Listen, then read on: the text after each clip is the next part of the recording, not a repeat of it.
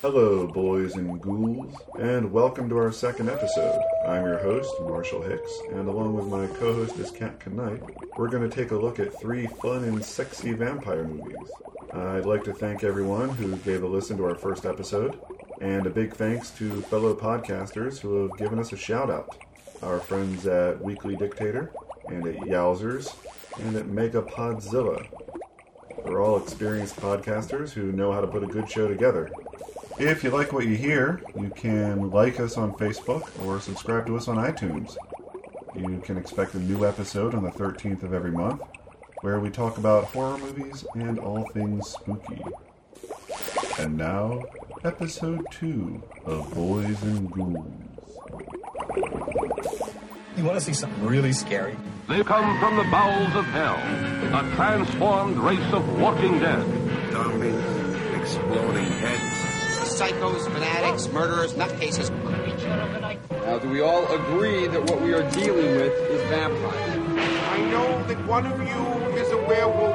Ain't nothing but dead folks. I want to kill the undead. Surround You ever talk to a corpse? Satan is our pal. It's boring. Throw the third switch! Look! The third switch! Give my creation life!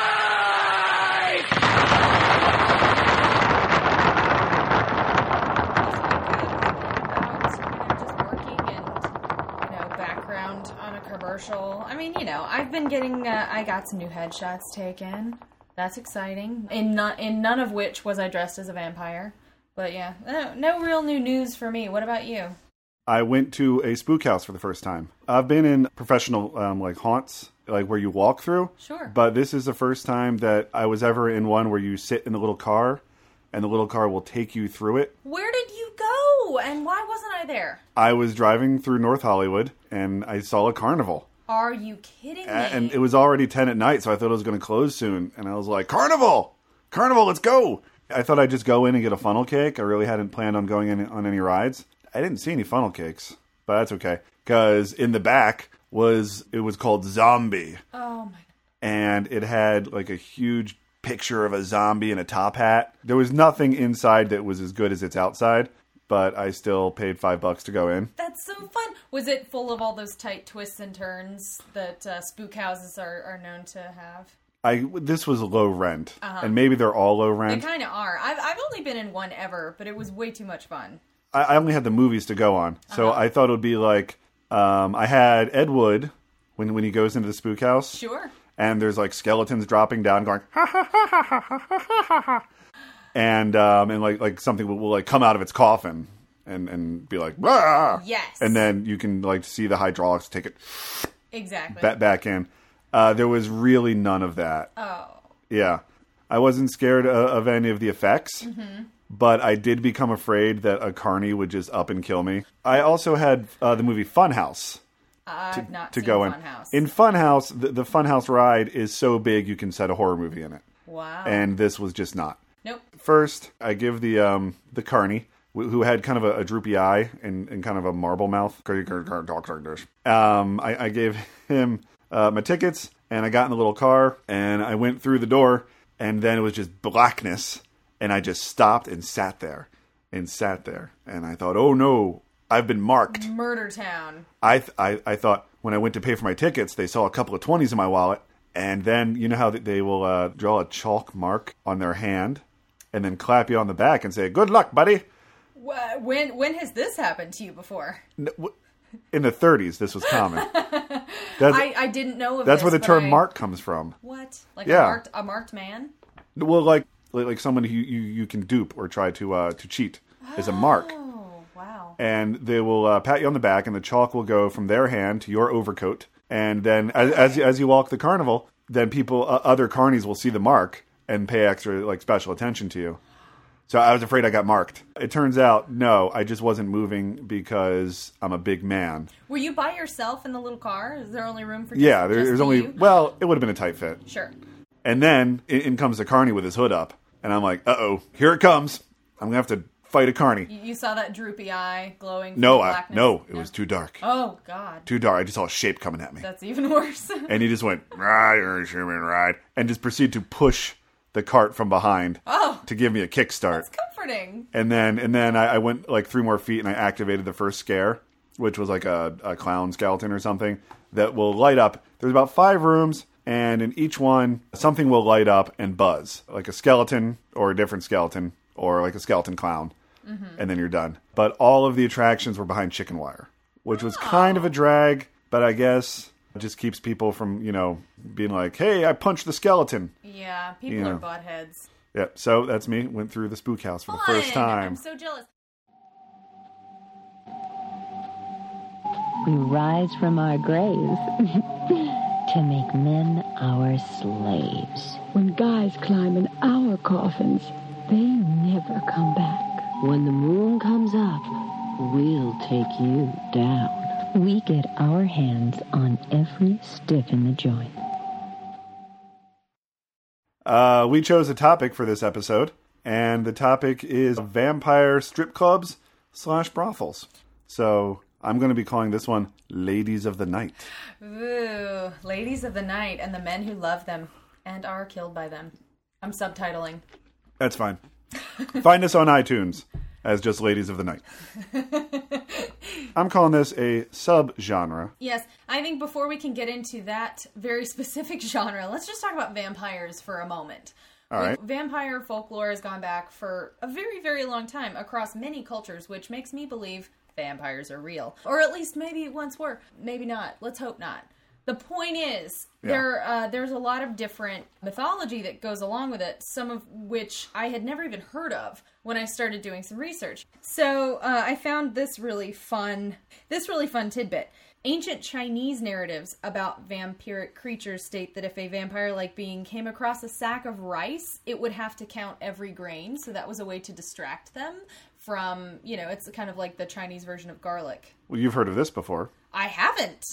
In the X Files episode, Which one? the one with Luke Wilson, Oh, oh, where didn't he play uh, like a hillbilly? Yeah, where, in that where one? David Duchovny has to uh, distract the young vampire by dropping a bunch of uh, sunflower seeds, Oh, I forgot about that. and then he has to pick them all up, and he's like, "Oh, once I pick all these up, you're you're in for it." wow, I completely forgot about that. Thank Uh, you for apparently, it goes reminding me. back to your Chinese. Uh, it does ancient, mythology. ancient chinese secret huh okay after i started looking up the history of vampires i started getting curious about sort of well, can i find a news story or something about vampires today and so i just kind of googled and uh, i came to a screeching halt at a website called realvampirenews.com Yep. this website is administered by people who are either a part of what they call the vampire culture. And please, if anyone listening is or knows someone who's a part of this culture, please write in. I want to know who you are. And you can uh, write to us at boysandghouls at gmail.com or Twitter us at boysandghouls at Twitter. So on this website, there's a whole lot of vampire rights. These people live as though they were vampires. It's it's kind of on a spectrum. Some people are just sort of generally fans of it and some people are completely devoted to the lifestyle. Yeah, ar- around Halloween, the History Channel will show the occasional uh, special on these guys. And it's usually just people dressed like gothic kids did when I was in middle school and you know, it's like like what hot topic used to be and they're just sort of fans of the style. They've got and- cool furniture. Yeah, they do. And they also have recipes for blood. I saw that you labeled the email recipe for blood, and I was like, got it taken care of. Cura syrup plus red food coloring, a Uh, but can little bit of you- chocolate syrup. That's the secret. But does that taste like real blood, Marshall? Because the Real blood res- tastes like pennies. This recipe, according to the man who wrote it, is to help calm the cravings that I get, quote, when I am needing a good sanguine feed. The ingredients include one large can of tomato juice, a half gallon of OJ with lots of pulp, two large bottles of red food color, a bottle of blue food color, uh, crushed iron tablets to give it that coppery taste, base amino tablets, and salt to taste. And he notes, remember, do not oversalt. Real blood has a minor salt content. And you have to be careful because it's really high in iron, so you can't. But these, these people want to replicate the actual flavor of blood. Oh, and this guy also describes that once he makes it, he generally pours his into a goblet and drinks, allowing the imagery to aid in curbing even my most damnable cravings. So if you do that, right into us. I really want to meet this guy. Apparently, his handle on this website is Belfazar Ashantason. I guess that's his vampire name. Sure. Dude, if you're listening, please write us. Please write to Cat. I don't know. Please, I need to know who you are. Anyway, I just needed to talk about that. Now let's talk about vampire strippers and vampire hookers. which we have found to take place in three notable films Vamp, From Dusk Till Dawn, and Tales from the Crypt's Bordello of Blood. All three center around a uh, strip club or brothel in which vampires have set themselves up in to ensnare their victims. It's a pretty good idea. It's a great idea. It's, uh, you know, s- strip clubs and bordellos are places for ladies of the night and men who want to be with them. It makes perfect sense. They're, they're already dens of sin, so vampires fit right in. Hot vampires. Yes, until they turn into. There are some ugly vampires in all three of these movies. Really ugly. Should we talk? Do you want to talk about these movies chronologically? Does that make sense? Okay, um, starting with Vamp. to how, how did we get to this strip club uh, basic plot of this film vamp is that our two heroes keith and vic i have to note robert russler from a nightmare on elm street 2 that we talked about last episode plays vic in this film I now know that I have three Robert Russler movies Vamp, Nightmare on Elm Street 2, and Weird Science, where he played one of the bullies opposite Robert Downey Jr. I have three Robert Russler movies. I have one Meryl Streep movie. so keith and vic they're two young college boys looking to get into a fraternity right Yep, and they promise this fraternity that they're pledging to find a stripper and bring her for back a party. to the party which as we all know strippers aren't you know people with apartments and lives they'll just sort of you can just annex them and bring them back with you to your frat party Yeah, they don't right? have phones. Of course not. You can't call a stripper. You have to go to the city and find a stripper. So co- their college is in the middle of nowhere, so they have to go on this trek to get to the city. And They're- how are they going to get there though? They don't have a car. Their college is set in, in uh, Kansas. It was filmed in LA, and I think the only reason it's set in Kansas is because then they can have the line that they did use where one says, I don't think we're in Kansas anymore. So these two boys, they uh, I don't know how they know this incredible nerd that Duncan? they know. Duncan, played by Getty Watanabe, who is my goodness, so much fun in this movie. He, uh, he is, and I'm glad you could pronounce his name right You're welcome. because I had to go to YouTube to, to watch an interview with him to, to figure out how to say it. I think I did that a long time ago because I wanted to know what Long Duck Dong was like. Uh, you know, Getty Watanabe plays Long Duck Dong in 16 Candles. We all know him. What's happening, hot stuff, you know? So I was curious to see him in something else. And in this movie, no accent, no caricature of this, you know, Asian. It, he's just great, but he still manages to be the comic relief. I would just like to thank the writers and producers for once they cast him that, to resist the temptation to have a scene where, say, a vampire bites Duncan and then says, Funny thing about eating Chinese, you're hungry half an hour later. Oh my goodness. Or that w- when they first go to the, uh, the After Dark Club, uh, he doesn't go, Hey guys, I'll take one from column A and one from column B. There was none of that. It was all just about the character being uh, rich, but um, wanting companionship. And so Vic and Keith, they enlist the help of Duncan. Because who's Duncan has a rich. car. So they set off in the car for the big city, and they get into a little scuffle when they arrive there. Sort of uh, these ancillary characters are, you know, interesting, but I don't know. It, it didn't really do a whole lot for me. They, they run, they're in a cafe before the well, and they're waiting for the after dark club to open because they know this is where they're going to find the strippers, and they kind of get into some trouble with some street urchins. they run afoul a gang of albinos, basically, of, of mixed albino and non-albino gang. Mm-hmm. They drive around in a hearse in the bad area of this unnamed Kansas town. and street urchins, which kind of blows my mind. These people have like switchblades, Yeah, they- and they're they're, not- like, "Don't mess with us!" And you know, grabs them by the balls, and suddenly, you know, they've succeeded against these crazy street people. Well, they're not really street urchins and like with fingerless gloves selling matches. They're not Dickensian. Well, They're- that's true. You know, they're thugs. I guess it's all the fancy '80s hair, kind of just. Uh, I don't know if I could call them thugs, especially not because they were overpowered by some presumably college freshmen. it's funny to me. The guy says it's just down the street, but the ad says that the club won't open until after dark. What the hell that means? Well, it's dark. Yeah, but is it after dark? No, but I definitely think it's dark. But it might have just turned dark. Well, how are you supposed to know the exact moment it's dark? I mean, if we knew that, we'd wait a few seconds and it'd be after dark, right? So when's that? I don't know. So, Marshall, the year was 1996. In January of 96, we got From Dusk Till Dawn. Oh my goodness. I cannot say enough good things about this movie. From Dusk Till Dawn was written by Quentin Tarantino, was directed by Robert Rodriguez. Tarantino has a, has a part in it as Richie Gecko, opposite George Clooney's Seth. Seth Gecko. The two of them have robbed a bank, and now they're trying to cross into Mexico before going to El Rey, the never seen land of criminals. I watched a little bit of this movie with commentary. They talk about how the script was rewritten and how uh, originally the character of Richie Gecko, uh, Quentin Tarantino's character, had a lot m- more to say and do, and that as it sort of evolved, he remained a little bit more silent. He was a little bit more of a mystery. And then, of course, you learn he, he's quite a bit more sadistic than George Clooney's Seth character. In fact, George Clooney's character is kind of like the criminal with morals. He Hmm. will he will murder you real hard, but only if he has to. And I like that about him. I read the original script. Oh, The guy who would come to my local mall to sell movie memorabilia sold screenplays and had it in there as From Dusk Till Dawn, an unproduced Tarantino script. oh my goodness. So I bought it and I took it home. And you're right, the character of Richie and Seth were just kind of like wisecrackers. Yeah. They're always cracking wise. There was no killer rapist angle for Richie, and he certainly did talk a lot more. That's terribly interesting. So Tarantino went back and removed most of his what would have been his lines. Right. In the opening scene of From Dusk Till Dawn, s- so Seth and Richie are on their way to Mexico. They've gotten into a little bit of a scrape in a liquor store, kind of on the side of the highway. And we open with this Texas Ranger, played by Michael Parks, Texas Ranger Earl McGraw. who shows up again in both Tarantino and Rodriguez's Grindhouse films as the same character in Kill Bill Volume 2. there it is.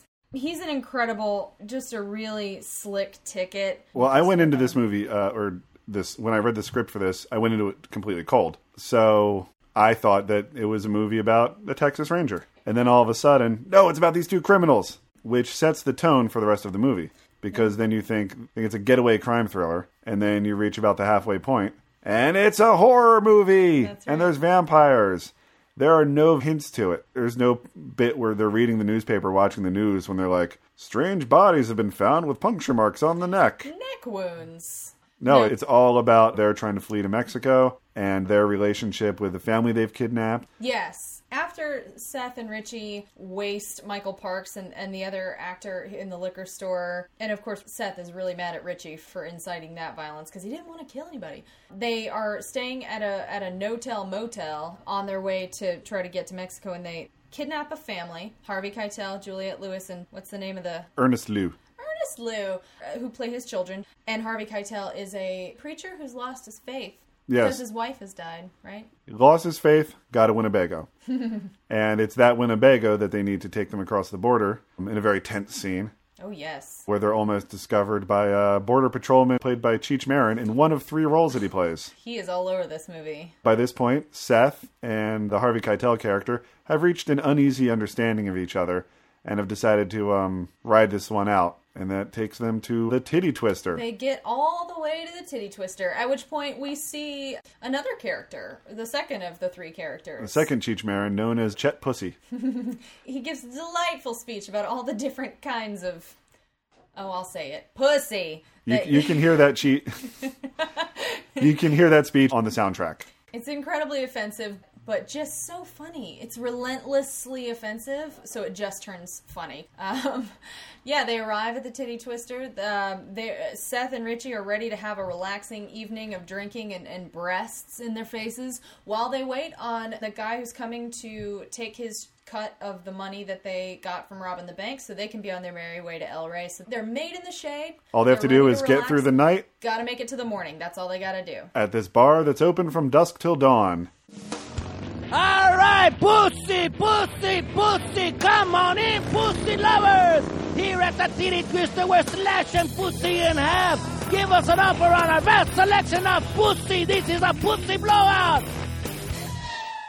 In August of 1996, Tales from the Crypt made its second of what was supposed to be three movies. The first one was Demon Knight, the second one was Bordeaux of Blood, which didn't do that great, and there was no third. Meanwhile, Corey Feldman's in it. How could it not be great? Yeah, this this movie did a little bit of stunt casting, brought in Corey Feldman, who was in The Lost Boys, and brought in Chris Sarandon from Fright Night. And who also played Prince Humperdinck in The Princess Bride. As long as we're giving his resume, Yes. he also played the voice of Jack Skellington. That's right. I always forget that. He's pretty great. I went to Monster Palooza a couple of weeks ago, and uh, he was there as, along with uh, most of the cast of Fright Night. Really? They were all signing autographs in, in a row with David Naughton. Was Amanda Bierce there? Amanda Bierce was oh there. my goodness. And I always feel a little weird being around the people who are selling their autographs if I'm not buying. Uh-huh. Because it's like watching a street musician but not paying. it's just by standing there, I'm getting a little, a little something for free. Sure. But they were all parked by the bathrooms, and the gal I was with went in, and she was in there for a really long time because she was taking pictures of the light fixtures. Sounds like something I would do. Yeah. Uh, in the meantime, I just had to like uh, stand around and steal glances at these uh, horror icons, all of which I like, none of which I want to pay twenty bucks to talk to. Right. Meanwhile, in the uh, in the main showroom, there were figures made, two sets of figures. There was Boris Karloff with a life-size figure of makeup artist Jack Pierce applying the mummy makeup. Cool. And then next to it was half werewolf David Naughton life size figure sitting in a makeup chair with a life sized circa 1980 Rick Baker applying makeup to him. I had my picture taken in, in front of the fake Naughton, but left the real one alone. yeah, like you do. That's fun. That's Yeah. so fun. So Chris Sarandon plays um, Televangelist Reverend J.C. Current. Yeah, the- J.C. like Jesus Christ. It's Uh, a little on the nose, but all right, whatever. We'll take it. I'm glad and not surprised you picked up on that. So he plays a reverend in the world of this film, in which the main storyline is that Erica Eleniak, Yep. who, who played Ella Mae Clampett in the movie version of the TV show Beverly Hillbillies, and I know her. I always think of her as a Playboy model. I don't know why. She was on Baywatch. She's done plenty of Did work. she actually do Playboy? She did. I'm pretty sure I've seen her Because topless. she played a Playboy model in Under Siege. All right. Well, I'm almost positive. She, but she does a fine job in this movie. She was as in E fine E.T.. as anyone can. She was an ET. Wasn't her title like Pretty Girl or something? She's a pretty girl She's a that Elliot kisses Ah. when he's mind melding with E.T., who's watching The Quiet Man. She is really pretty, even through the 1996 hair. But so her character, she gets in a fight with her brother, played by Corey Feldman, who's just a rebel and a half, covered in piercings and leather jacket and, you know, all of that good stuff. He gets mad and sets off for the night, and she, oh no, he doesn't come back. And she's worried about him. So Uh, he goes out that night, and at the bar, there's a guy with a Crypt Keeper tattoo. This movie is pretty tongue in cheek. There's the Crypt Keeper tattoo, there's a Demon Knight poster in Corey Feldman's room, and at one point, Dennis Miller is overheard to say, I feel like I'm in a bad Tales from the Crypt episode. Yep, he Which sure is does. inaccurate. He was in an overlong Tales from the Crypt episode. I think I'll agree with him too, though, that it's bad. I am not a fan. This movie was just, it was hard to slog through for me. Hopefully, it's, it's aged well into campiness. Only a little bit. There's I love Corey Feldman. I think he does a great job. It's fun to see him play a vampire after, you know, knowing him from Lost Boys. I get all of that, but the campiness factor just doesn't quite gel for me. And there's a lot of it that's just plain terrible. Does it help that Dennis Miller is now a conservative commentator? And so now it's kind of like watching Ronald Reagan in Bedtime for Bonzo. That's kind of fun. Sure, I'll look at it that way. That, All that right. helps me a little. Thank you, Marshall. Sure. Dennis Miller, he does play a down on his luck private eye. He doesn't dress like a down on his luck private eye. He dresses like a late 80s, early 90s comedian, which makes sense because Dennis Miller is a late, Late 80s, 80s, early, early 90s, 90s comedian. comedian. uh, he's got the jeans and suede jacket, basically the uniform of the uh, late 80s stand up. So, following his trail, Dennis Miller runs into the same guy at the bar who's like, I know where you can get laid. Very good impression. Thank, thank you. And then he, Best you've ever seen. Why they am I do suddenly- things there's not even names for. Mine was like a like Macho Man Randy Savage. oh yeah, that's what it sounded did like. you know Haystack Calhoun? So Dennis Miller finds his way to this bordello, but when we first go there with Corey Feldman and see him disappear along with his friend, first of all, the bordello is, is secret and it is kind of in the basement of a mortuary. Much like the uh, the Speakeasy and Some Like It Hot, Oh. it is hidden in a funeral home. Yes. You need the uh, the code word to get in, but in this one you uh, you have to get in a casket, and then they push you through a secret trap door, and from there into the bordello. I have to share a couple of one liners from this movie. Oh, I, I wrote a bunch down. Um, I'm going to kick us off. First of all, when Corey Feldman and his companion first make it down into the bordello, immediately they are set upon by a couple of really sexy, topless vampires. I just And wrote down boobs. Wait, Boobs. I think I, wrote, I So- think exclamation point. so many boobs, including uh, a stripper. Or, I'm sorry. uh, No, I wrote boobs, boobs, boobs, but I capitalized it. oh, uh, are you referring to the three nippled vampire? All three of her nipples are pierced. Three by the way. pierced nipples. Uh, but one of the first prostitutes approaches and uh, asks Corey Feldman's friend, How would you like to take the Skin Express to Tuna Town? Now, if that's not the most crass thing I've ever heard, I I'll be a monkey's capitalized uncle. tuna in town as if it was a real place. One of my other favorite things is uh, Angie Everhart, who's this gorgeous model, um, and she's been working for years and years. She still works to this day. She plays the head vampire in this brothel. Her name is Lilith, and she's quite ancient. She has a penchant for ripping people's hearts out of their chests and eating them. She doesn't just drain the blood; she wants to eat the heart. And she, after she pulls her first heart out in this movie, she says, "Don't eat your heart out, baby. That's my job." Which I, I, I, kind I have to admit, I, I love it. That's so silly. Another favorite, she takes a bite out of a heart and she goes, Vegetarians. I hate vegetarians. Hands the heart to one of the other prostitutes and says, This bud's for you. Which doesn't even make sense, but I appreciate it. Maybe the guy's name was Bud. We'll choose to, we'll That's choose that. that's a narrative. thinker. All three of these establishments, from Vamp to Bordello of Blood and from Dusk Till Dawn, they've all got their queen, Vampirus. Let's compare and contrast them. Gentlemen, I give you Katrina. Starting with Vamp. Starring uh, who as the lead vampire who does a very strange piece of performance art, Marshall? Grace Jones. Her name is Katrina. They just call her Katrina. Grace Jones plays the lead queen vampire who uh, used to be an Egyptian queen turned vampire, kind of like Queen of the Damned, but is now just queen of the strip club and comes out for her set that's not so much sexy as it is. I described her as being dressed like a geisha from outer space. Grace Jones has no lines. She's not a foreign actress. I don't know where. She's from Jamaica, but she speaks, you know, she perfect Uh-huh. speaks English. plenty well. I've heard her talk. She sings the closing credits song, Yeah. which may have been called Vamp. It felt like the kind of song that takes the name of the movie. Mhm. I think they wanted to let her beautiful and stunning looks speak for themselves. She does a lot with just her eyes and the occasional laugh Mm-hmm. and expressions and her body, Yes, that body. My goodness. but never talks. Nope. It's not weird that she doesn't talk, but it is weird that I'm pretty sure that character can talk, just doesn't. Yeah. And now, for your viewing pleasure, the mistress of the macabre, the epitome of evil, the most sinister woman to ever dance on the face of this earth. Fight this! Lonely dog, bow your head, kneel, and worship at the feet of Santanico Pandemonium. Now, the queen of the titty twister in From Dusk Till Dawn was played by Selma Hayek. Mhm. She is Satanico Pandemonium. Marshall, do, do you want to know more about Santanico Pandemonium? I do. Because I've got some information. There's an entire backstory to the character that Salma Hayek plays. And this backstory comes from direct to video sequel from Dust Till Dawn 3, The Hangman's Daughter. I saw part two. I never saw part three. Now, you asked me to come up with one. Yeah, go for it. Okay, hold on a second. What, what do you think Santanico Pandemonium's story is? And then I'll tell you what her real story is. I wrote it down like- like a worksheet. Oh my goodness, I'm so excited. It's like homework, but fun. Well, I, I don't know where, where she came from, like her origin. I believe that she, I wrote, she was imprisoned in a Mayan pyramid, and then the pyramid was buried, so she'd never escape.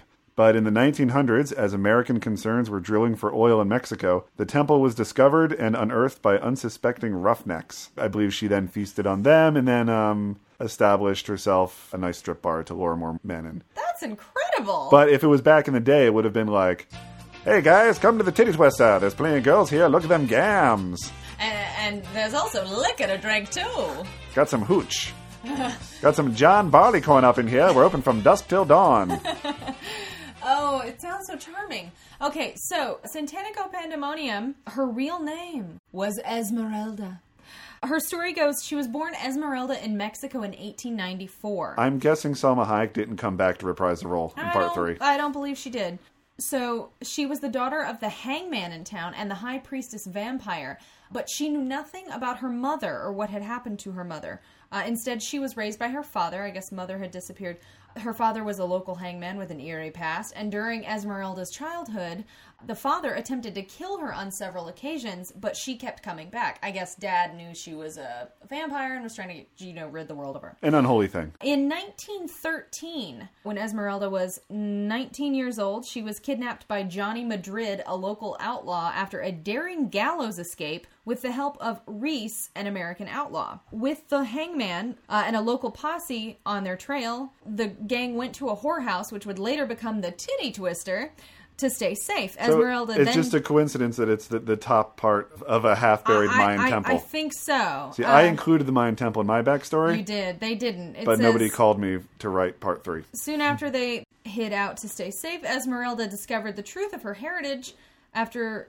See, so I don't know. Whoever wrote this, it's not written incredibly well, but it probably someone, a fan, wrote this. But All right. bottom line is, I was she's wrong. Real old, and your story's better. That's I think that's so. the way it Well, is. in mine, she's ancient Mhm. because I, I just assumed that she'd be tied in with a temple. Yes, But in yours, she's just old. she's just kind of old. Just- yeah, yeah. you know, a little over a hundred. Okay, well, whereas um, Katrina in Vamp is at least as old as Egyptian times. Mm-hmm. And then the queen character in uh, Bordello of Blood, Lilith. uh-huh. Lilith, she is likewise ancient. She's very. She's incredibly. ancient. Unclear how ancient she is, but she does come out of the grave resurrected with a good understanding of English and an American accent. After she she rips a guy's head off, she says, I just love a man who gives you head and lets you keep it. so um, it really didn't slow her down being that old. No. And there's the aspect of vampires that I've never seen before that's in Bordello of Blood, which is Lilith, in order to keep her dead, or as dead as she can be, you have to separate her heart into four pieces and keep them separate. When you reunite them, you have there's a like a talisman of sorts. There's this thing that controls her. So if you have this and you Well, put the her heart talisman, that was together- from Demon Knight. from Demon Knight. Did, Yeah. did you see that? No, I read about this. Apparently, it was supposed to be a sort of talisman. It's in all three of these Tales from the Crypt films, right? But the third movie never got made. Yes, it, it was an object that was purported to hold the blood of Christ. Yeah. And that c- makes uh, Lilith, the ancient vampire, your slave for as long as you possess it. The vampires in the other two films we're talking about weren't nobody's slave. Getting into the, the clubs themselves, the club in Vamp is just a dingy, rundown strip club, kind of one of those depressing. Ugh. The clientele you'd expect, like middle aged dudes, kind of hiding out from their families, enjoying some naked ladies. Yeah, their whole thing was attract people who wouldn't be missed. Right. Just just kind of low lives who can wander in, get their blood sucked, and nobody misses them. There's even a line in it where um, they announce single guys, one dollar, drink all night. Mm-hmm.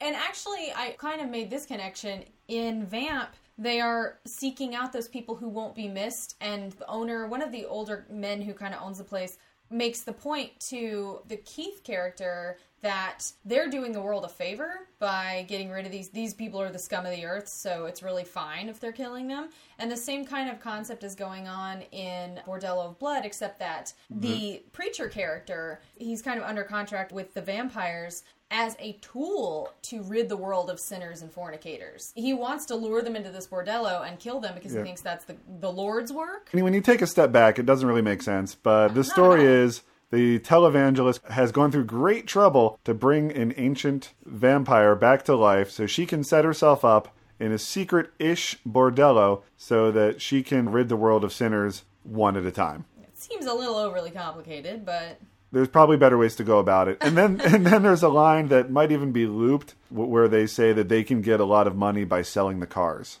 of these people they've killed. They they kind of throw that one away, but I think there must have been a test screening where someone wrote on a card, "Why? Why any of this?" So, all three of these institutions ultimately meet a sort of demise. Should we talk about that? Yeah, they messed with the wrong people. Yep. In Vamp, it's, it's kind of involved. Of the two guys that go there, one of them gets bitten. He get- gets his blood drained by, by Grace Jones in a long, sexy, in quotes, Yeah, so much licking. She just licks his chest for like a solid minute, which is a long time to watch someone just lick a chest. Yeah, as Ricky Jay said in Boogie Nights, it's technically sexy. and then uh, rips out his throat, and that's the first bit of gore in the movie, and it's it's pretty, It's effective. pretty brutal. Yeah, she doesn't really just bite him. There, it's not a puncture wound si- situation. It's tearing of the neck, ripping and tearing. and and she uh, she transforms. She's one of those vampires that uh, not only gets fangs but gets a bit of a forehead crinkle, Yeah. and her eyes change. So Keith had just long enough to go whoa before getting his neck ripped out. But the hostess, a really dainty, cute little Asian girl who took the Vic character back to the back because she assumes he's there alone. She's made a big mistake and she's going to Yeah. pay for it big because Keith starts to worry about his friend. He's like, oh my gosh. So he starts asking around, at which point they're going, oh no, we got a problem. This guy wasn't alone. His friend's looking for him. And the Asian girl goes to the back to apologize to Katrina. And uh, of course, she dies. There's a lot of hearts getting ripped out in all three of these movies. A lot of heart. Her heart gets ripped out as punishment. In uh, From Dusk Till Dawn, a vampire heart gets ripped out, and, and what's I- I'm considering one of my favorite vampire kills, Uh huh. where the character of Frost, played by Fred, Williamson. oh, Fred Williamson, Fred, who I believe directed Vegas Vampires. he did, yeah. Fred Williamson, uh, black exploitation star, and he was also he also played football for a couple of played football. He was in the, uh, the the movie Mash. Mhm. But in From Dusk Till Dawn, he reaches into a vampire's chest, rips out the heart. The vampire still doesn't die. Grabs a pencil, stabs the heart. Apparently, the, the rule is you don't really need to have the heart in the chest to stab it with a stake. it's Hi- just it's highly entertaining. yeah, it it gets done at the end of the day.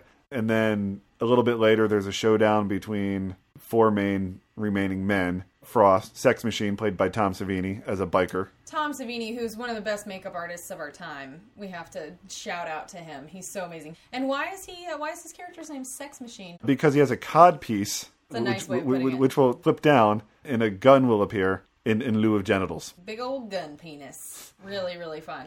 In that showdown, it's him, George Clooney, Harvey Keitel, and Frost, each of them with a weapon. Frost holds a pencil hmm as he goes after his vampire. And uh, and all three of these movies, kind of th- these houses of sin and and death, are all kind of trying to keep it pretty quiet. What's going on there?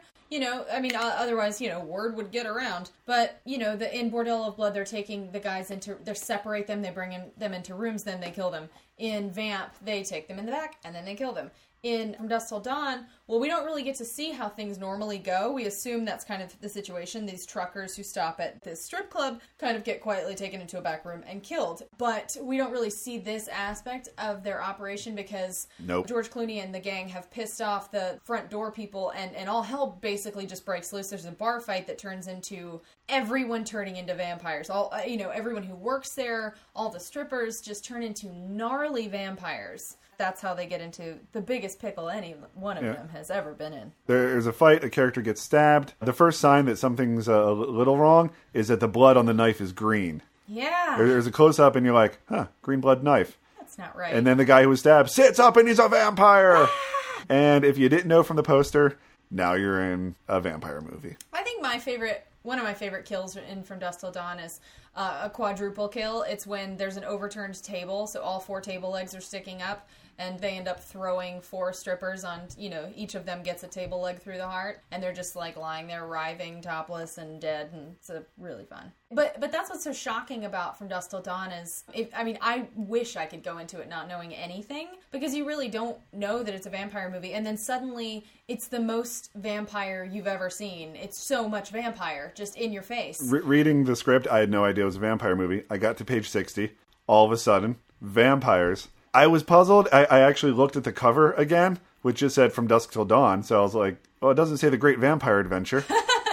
but okay, I'm with it. But my initial thought was, it's going to go crazy. Like, I didn't know it would just be vampires from there to the end.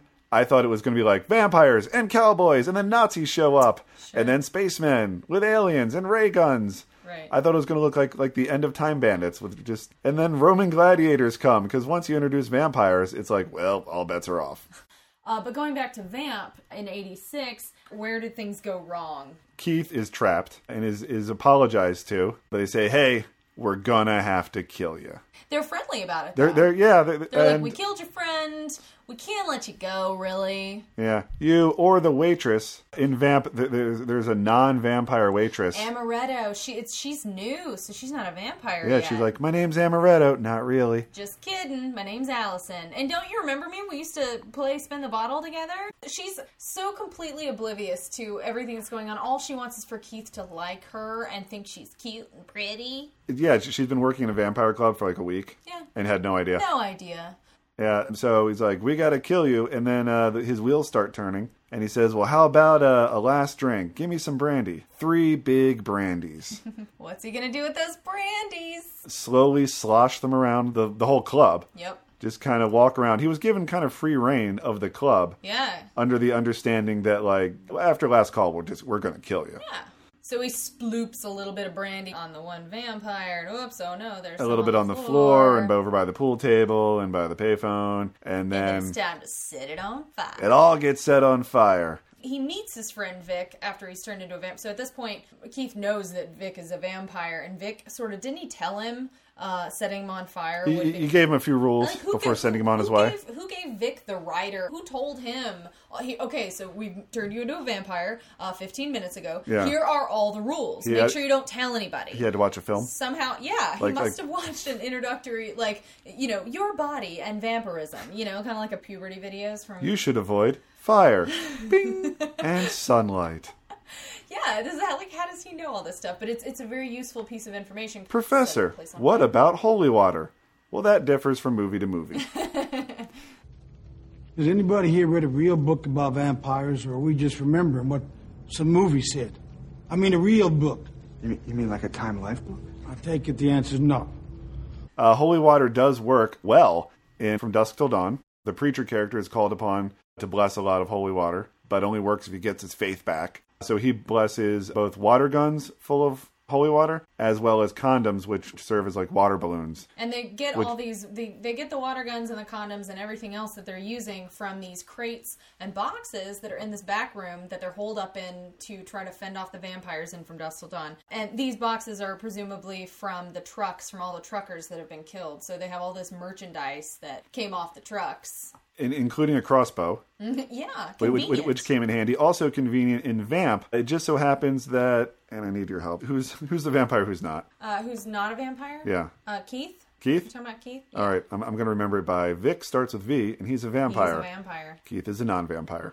Okay. It just so happens that Keith is an expert archer. Oh, yeah. Which they set up while he's just clowning around in, in his dorm room and shoots an apple off of a mini fridge. You gotta remember that for a long time before it pays off in that movie, though. And then later he's walking past uh, a, a pawn shop and, and sees the, the bow and arrow. And Mm-hmm. he's like, perfect.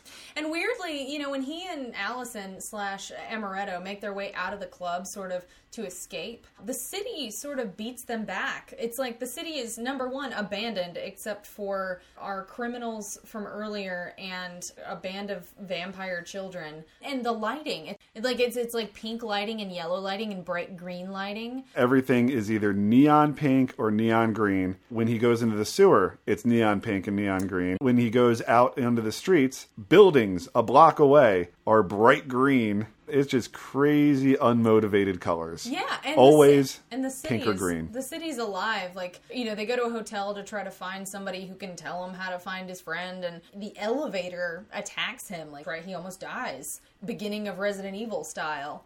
For a bar full of vampires, resorting to an elevator to kill someone seems like going out of your way. Pretty bizarre. Yeah. In From Dusk Till Dawn, there is a really fun rock and roll montage of George Clooney and the gang getting weapons ready to attack these vampires. And Harvey Keitel has already been bitten, unfortunately, but he says, I'm going to fight with you until the bitter end, but you have to promise to kill me once I turn. And of course, his kids have a hard time doing that. We also in Bordello in Bordello of Blood. I know you wanted to talk about that montage, which is really fun, which is Yeah. less of a preparation montage and more of just a killing spree montage Well- set to ballroom blitz, right? It starts like the Terminator, Mm-hmm. but this time it's Dennis Miller. Oh boy, a wise crack and Dennis Miller. He's always got a joke in the back. shows up with his lowbrow, highbrow references that, that he's so good at. with uh, super soakers full of holy water. Which immediately, when with just a tiny bit sprayed on these vampires in Bordello of Blood, lights them d- immediately on fire. They just catch on fire. Just burn up. The best vampire kill, I'd have to say, in uh, Bordello of Blood, it, it involves just the lower half of a vampire Oh, woman, just sort of walking around like the legs in that Herbie Hancock video. It's true. It was, that was cartoonishly gruesome. That was really fun. And the vampires in, I'm trying to remember, in Vamp, They just burn. they just burn. Some of them burn, some of them get out. But there's a uh, second scene in the sewers. The first scene is him running from the albino gang, and the second time he's back in the sewers to get away from vampires and stumbles upon their off-site slumber chambers, which includes a bunch of coffins and the ancient Egyptian sarcophagus. So he uh, he finds himself. He's like, "Wow, I just escaped a bar full of vampires, and now I'm in a sewer full of vampires." so he just hides behind a drum full of gasoline, something flammable. Not really motivated, but I'll just say they have a generator down there because what else is going to make all of those bright pink and green lights? You're giving them so much credit. So he waits for everyone to fall asleep and then just tips the barrel over, lights it on fire, thereby ridding the Kansas, well, not Kansas City, but the Kansas City. in the, Kansas. the city in Kansas of its vampire population. All but one, though. Katrina is uh, the last vampire left in vamp in the sewer. Allison gets separated from Keith, and uh, Katrina's sort of holding her hostage with no demands Nope. because she can't talk, or can talk but doesn't. Threatening eyes Just- is what she has to work with. A lot of this. She does that well. Yeah. So he's got uh, his archery skills, but that co- comes up a little short. But the sun is coming up over the sewer. And now the logistics of this aren't making sense because it's a sewer. Why is there like wooden slatting above? Yeah. them, They- they with- must be- Hmm. through which the sun can shine. I've never been to Kansas, so uh, we don't know what it's Or like the there. wooden streets of Kansas. It's a thing. so he just starts poking up at the wood that's blocking the sunlight. He traps her in between shafts of sunlight and then finishes her off with more sunlight. hmm She falls apart, and then her skeleton corpse gives him the middle finger. So she dies, and Keith and Allison make their way out of the sewer. But oh wait, It's Vic. It's Vic. Vic. who we thought was dead, because rather than be a vampire, he chose to take his own life by uh, taking a stake in the heart. Points out that the stake wasn't wood, but rather formica. Okay, was it, formica? Formica. So Uh, conveniently, he's still uh, well. He's not alive, but he's uh, He's actively undead, undead. and has got a better attitude about it now. He's left the movie saying, "You know what? I'm just going to go to night school and get a, a night job. yeah, Yeah, third, this is you work fine. the graveyard shift. I'm going to work around this being a vampire." Yuck, yuck, yuck. What happens to Duncan? Oh, Well- he turns into a vampire too. Poor that Duncan. was really scary to me when I first saw this movie, uh, age ten. Oh yeah. because he's one of those vampires that doesn't know he's a vampire. I'm just. He's hungry. Uh, He's hungry. He's like they're they're- they're trying to flee from the uh, pursuing vampires. They make it back to their car, and he's like, "Oh, I'm really hungry, man." They're like, And- we'll get you some pizza when Yeah. we get back to school. Don't worry about it. We'll get you pizza. You can wait, right? yeah, and then he, he You ch- don't checks understand. checks the rear, rear view. He's like, "I'm really hungry," but i- in the rear view mirror, there's no one in the back seat. Crap! Crap! Crap! Crap! Ah! they spin out. They get out of the car, which is now on fire because of the spin out. Yeah. That's how that's how cars catch on Yeah, fire. It's Don't- like the seventh law of thermodynamics. Don't spin out, people, because whoever's in the back seat, vampire or not, will then burn. Catch fire. And it's it's really it's sad. It it's is sad when when we he dies. like Duncan. Yeah, he just wanted- I mean, I he can't wanted believe a we night forgot out to with his mention friends. his death before. He was offering to help. He was trying to make some new friends. He was, you know, making friends with all the people in the strip club, having some beer. Just Probably had he lived, would have considered it like the, the best night of college. absolutely. But alas, we lost him. And Keith and Allison, you know, uh, presumably live happily ever after. Yeah, af- after that situation. This has been one wacky night.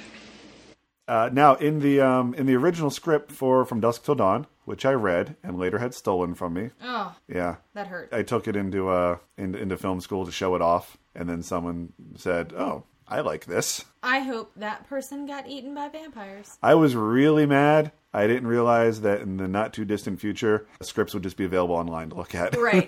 Still, to have that yeah. Okay. So there's a few changes from first draft to 2nd Mhm. This was this script was written in around 1990 for special effects artist Robert Kurtzman. It was written for Robert Kurtzman, sort of in exchange for his help with the severed ear in Reservoir Dogs. Uh, he's credited as one of the writers. Uh, which contributions were his and which were Tarantino's, I don't know. But I will say that in the original draft that I read, one, the uh, Ezekiel 2517 is brought into play. Ezekiel 25, 17. Really? It's used when the uh, when the Harvey Keitel character is sort of left on his own and is trying to fend off vampires. He starts reciting it to help fend them off. That's so much fun. Now, I'm willing to bet uh, one of the parts that this special effects artist contributed to the script is the part where one of the vampires turns into a giant hound of hell, That's true. It's like a giant rat. a giant rat dog thingy. I can tell you what I do remember. There's a little aside when they lock themselves in the supply room. Uh huh. They find a passage into the Aztec temple. Really? This is their in, in the Rodriguez version. You find out it was an Aztec t- temple at the very, very, very end when it pulls out into a long shot. Right. And I guess the characters never even find out. Just we, the audience, learn that. In the draft I read, so far survivors go down into uh, like a passageway, see a giant queen vampire. Like, how giant are we talking? It was reminiscent of aliens, Ooh. Uh-huh. like the queen aliens, and like if I'm not mistaken, it's, Oh. it's been a long time and the script got stolen from me. I don't remember if they kill it or just look at it, but it isn't long before they then return to the supply room and get back on track. That's pretty cool. Yeah, but really, it, it more just served for exposition to let everybody know that, like, hey, this bar, it's a Mayan temple. Crap. Uh, whereas Rodriguez just showed it. Right. Also, at the end, the Juliet Lewis character says, hey, take me to El Rey. And Clooney goes, no, Yeah, he goes, Do you have any idea what El Rey is like? El Rey is hell. In the script, she goes, take me with you. And he goes, you're all right, Really? get in. I don't know why. I guess because I'm a girl, I always identified with Juliet Lewis character. Like I just go, oh Sure. yeah, what if I were her in this movie? Thought twelve year old cat watching this Mhm. movie way before I should have. And even this time watching it, I was mad at him for not taking her along. Like the least you could do. You've been through this, you know, bonding experience together. But She should be able to. I lost my family. I should be able to go uh, live with George Clooney. yeah, I think yeah, and maybe part of that is just he's so dreamy.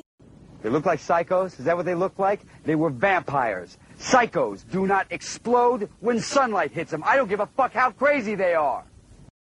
Selma Hayek is is in this movie version anyway, not the script that you read. She's kind of the lead vampire s, but they do end up killing her. They do. She dies not at the end, like Lilith or Katrina, but just during the main brawl. Yeah.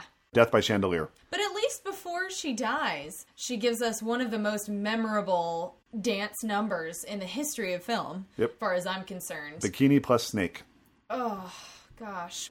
And so we come to Lilith. Lilith in Bordello of Blood, uh, the only way to really effectively kill her, or at least keep her sleeping, is to cut her heart, Into- not in twain, but in four.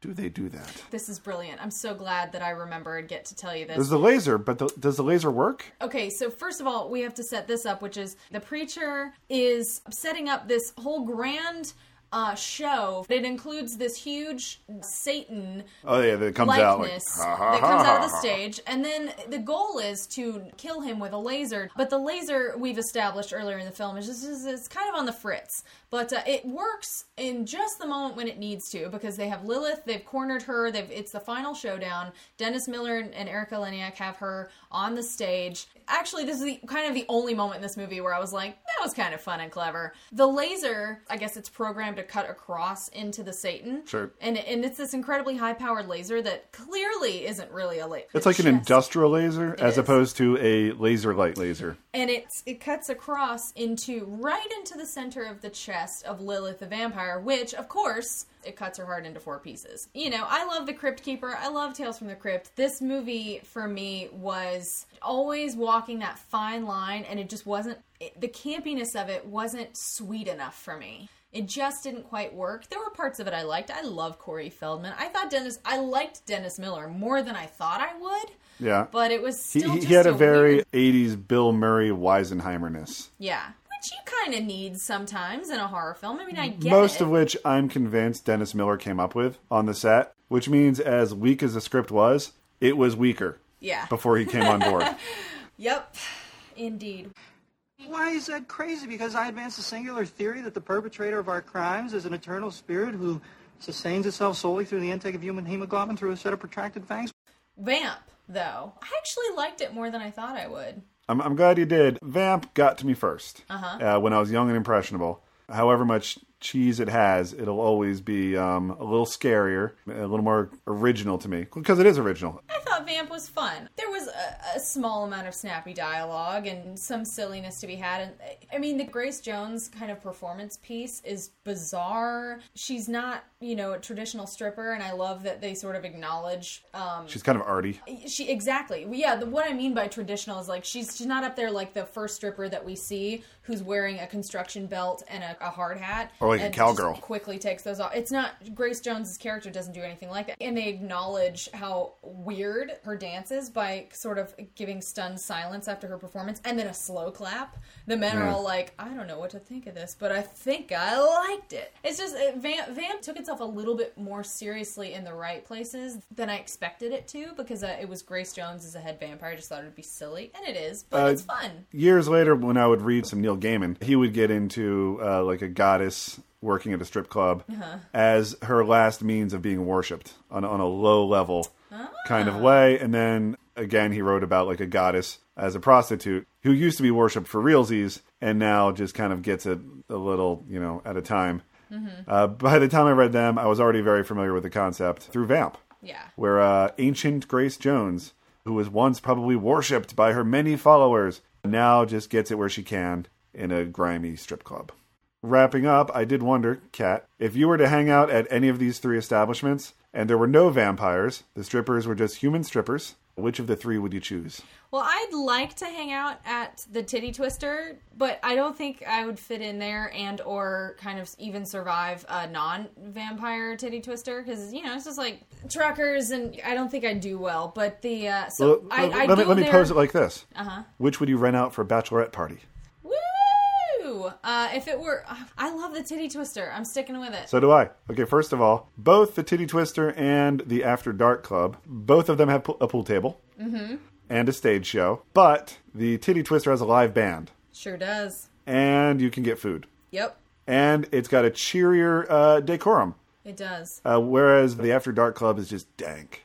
It's bleak. There's just old dudes, like sad and it's depressing. unhappy marriages, and yeah. I- If I wanted to go to the Titty Twister, I'd have to build it myself. if I wanted to go to the After Dark Club, I can find one in Van Nuys, which is sick. I, I'd also and then, I'd move Grace Jones into the titty twister so we could watch her show too, though. great double Yeah, bill. I know. As for the the bordello, it's i- if you like a really tacky New Orleans style bordello with about a foot of mist on the ground And one extra nipple. and one extra nipple. Mm-hmm. then check that one out. Yeah. Oh. Weighing all of them, I also choose the Titty Twister. All right, good. I'm glad we agree on that. Uh, so that about wraps us up for vampires, strip clubs slash bordellos. Thank you for being along for this disgusting and sometimes really sexy ride. Stay tuned to the podcast for future episodes about all kinds of stuff. You're really gonna love it. Make sure to follow us on Twitter at Boys and Ghouls. And uh, you can write to us with any ideas for future episodes or just thoughts in general at boysandghouls at gmail.com. And also, if you are on Tumblr, you can follow us at Boys and Ghouls boysandghoulspodcast.tumblr.com. Uh, you can subscribe to us on iTunes. And if you want to just drop us a line and tell us how you heard of us, uh, we'd love to know. So, thank you so much for listening. Let us know what you think. And as always, beware the moon.